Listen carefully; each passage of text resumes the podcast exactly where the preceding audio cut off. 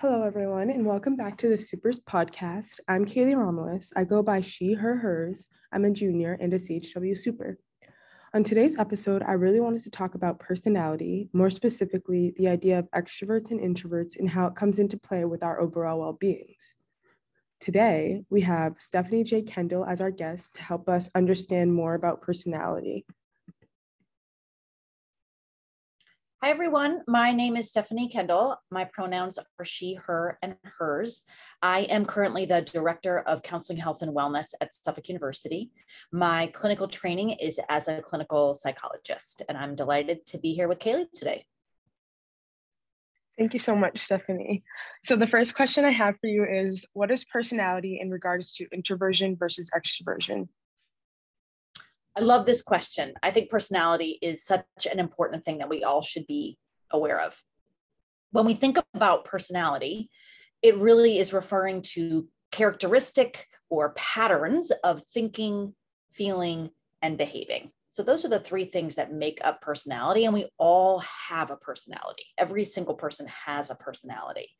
And understanding it can help you come to, some greater knowledge about yourself and what you need and it can also help you understand other people because each each person has a personality. When we think about introversion and extroversion these concepts come from something called the myers-briggs personality inventory. And this is um, a way of thinking about individual differences in personality. It was developed in the 1950s to help us understand the workplace better, but it's really currently used in a lot of uh, career applications and also just as a tool for people to understand themselves.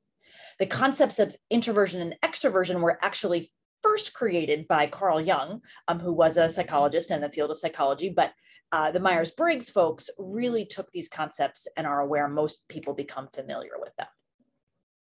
So I can say a little bit about introversion and extroversion. I think about it as where does somebody get their energy? So we all have ways of getting energy in the world, and where we get our energy either comes from our interaction with other people or we get our energy actually from time with ourselves. And that's a nice way, especially for college students, to think about introversion and extroversion. Do I feel more energized after spending hours and hours with other people? Or am I somebody who finds that maybe a little tiresome or exhausting by the end? But when I get some time alone, maybe I read or I draw or I watch videos or I just hang out and be quiet with myself. After that, I feel energized. And that's one quick way of understanding it. Typically, uh, extroverted people know a lot of people, have a wide range of friend groups. Um, they kind of jump into different activities pretty quickly. They, they want to do a lot of different things in a short period of time, and they find that incredibly energizing. Um, in contrast, people who are more introverted might spend a little bit more time reflecting before acting. So an extrovert will jump into something and kind of figure it out as they go. And an introvert might need more time to think about it and think, is that what I want to do? And if I do it, how do I want to do it? And so there's more of a thoughtfulness. Another difference we can look at is uh, patterns of sharing oneself. So an extrovert often figures themselves out through talking. So an extrovert may actually change their mind in the course of talking. So where they begin speaking is not where they end up in terms of an idea. And that's actually a normative of extroverts. You're sort of figuring it out as you speak, right? An introvert is more likely to really reflect and be more quiet and then speak out whatever it is that they believe. And, and neither one of these is right or wrong. They're just very different ways of interacting and sharing oneself with the world. I love that. So that just made me think of a pop-up question. How does like we hear a lot about like nature versus nurture in in psychology. How does that contribute or does it at all contribute to like that um, introversion versus extroversion in people? That's a great question. And probably there's no there's not a definitive answer on this but there's a lot of evidence that that personality is largely some aspects of personality are largely genetic. And so you sort of inherit a way of being. And you can see signs of introversion and extroversion you know fairly early. It does change over the lifespan so um, there is a pattern in humanity that people become more introverted as they become older. And you could theorize as to why that is but i think you know how how a child grows up in terms of introversion and extroversion is largely just genetic. And then then humans kind of move toward greater introversion as people get older. Perfect. I love that. Okay. So the next question is how might certain biases contribute to the misinterpretation of personality in marginalized groups that is such an important question I think I'll answer that first by talking about um, how people misunderstand introversion often, and then how bias replicates that sometimes. So, when we think about introversion and extroversion, many, many, many introverts are wildly misunderstood because the world is largely built for extroverts. It is true there are more extroverts in the world than introverts. So, statistically speaking, there are fewer introverts. And like any group that is a smaller percentage of the population, the difference becomes something misunderstood. And so many people assume that introverts are shy or socially reclusive or kind of weird or why do you need to spend so much time alone or don't you like me or don't you like don't you like hanging out with folks or why don't you have more friends you know all of these kind of assumptions that get made and that can be really challenging for an introvert to operate um, in that environment and to feel that it's okay to meet their needs, you know, in a, in a way that introverts need to have their needs met. Um, and there's no good or bad here. It's just differences. I think that bias can be replicated in this, in that when we think about certain marginalized identities, introversion can begin to look threatening. So when we think about bias against Black identified individuals, right, somebody who's quiet, maybe more, maybe more um, needs some needs to be alone, doesn't necessarily want to join the group, when we think about how that gets filtered through our lens of anti-black bias that comes out as is this person why are they rejecting me what's going on there is this person is this person aggressive is this the, is silence can be misinterpreted as aggression or lack of liking some, or liking somebody. And i think those are all wrong and should not happen. But it's how the introversion gets folded through bias. And so it's like this replicating effect. I love that. And I definitely relate to that because even like when I was younger in high school, I definitely feel like I had a more extroverted personality, but now stepping more into my personality and feeling like it like being introvert kind of resonates more with who I am. I realized maybe I did use like that extroverted personality kind of as like a coping mechanism, kind of just trying to put myself out there as somebody who isn't aggressive. And even now as an introvert i realize i'm i'm not aggressive at all. I'm very calm very peaceful. I hope that i don't come off that way but again with like these the misunderstanding behind it it can be very um, confusing. And i think that's a really important reason why we're doing this podcast in the first place Yes, well, and I don't think you're alone in your experience of feeling that one has to act out a role in order not to be marginalized or not or not to be harmed, right? That you had to kind of act out this role to fit in. And that might not have been really consistent with what you need as a person which might be more, to be a little more introverted and to, to be more reflective and quiet. And there's nothing wrong with that.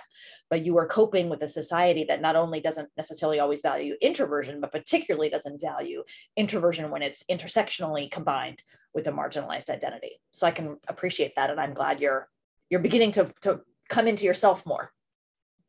Thank you so much. Um, so the last question is do you have any pieces of advice for those still navigating their personality or trying to gain confidence in it?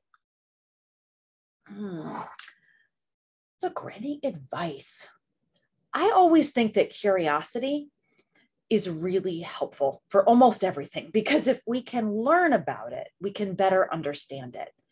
And for anyone listening who feels like, oh, wait, maybe maybe I am a little introverted or or maybe I want to be curious about if I am because I you know we have to learn about these things. I can recommend um, a couple of things. You know, one is there's this wonderful book called Quiet: The Power of Introverts in a World That Can't Stop Talking. And I think just the title alone um, is meaningful for, for those of us who want a little more quiet in our lives.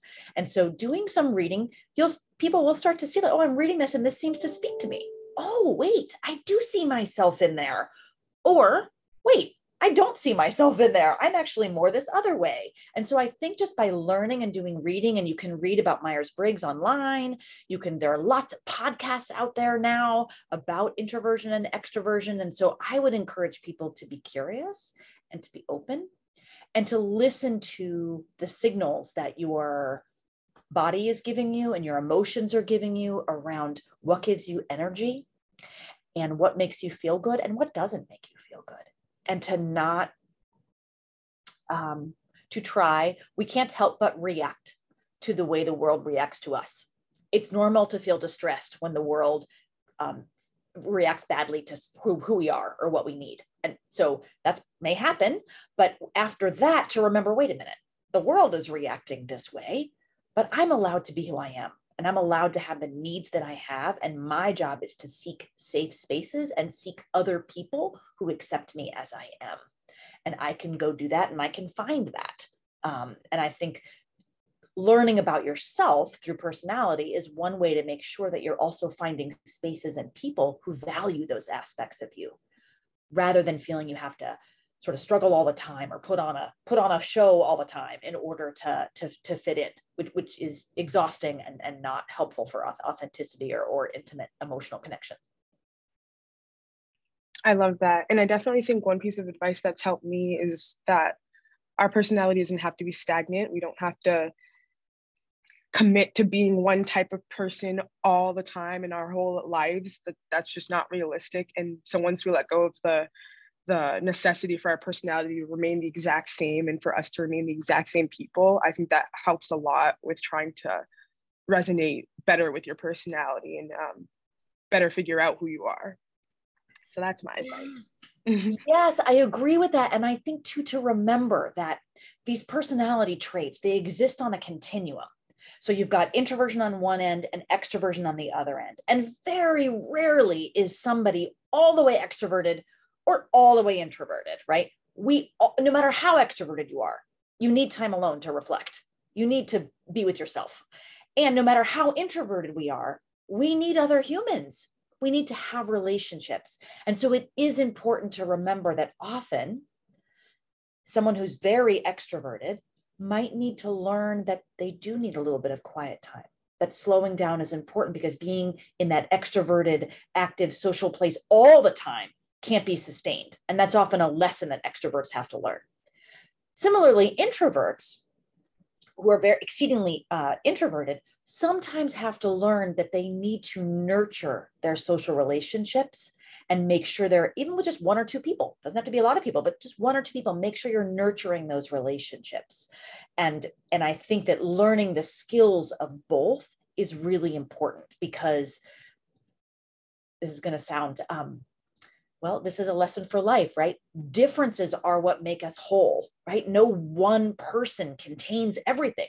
So it's together in all of our differences that we make up kind of a totality of humanity. And so I think being flexible um, and understanding both sides and practicing, you know, both sides of introversion and extroversion is is the way to be a, a sort of a full human. I love that. Thank you so much, Stephanie, for joining me. You're very welcome. If you have any more questions, you can follow CHW underscore supers on Instagram and you can DM us any questions that you'd like. If you're looking for counseling services or mental health support, you can call the number 617 573 8226. Thanks for listening.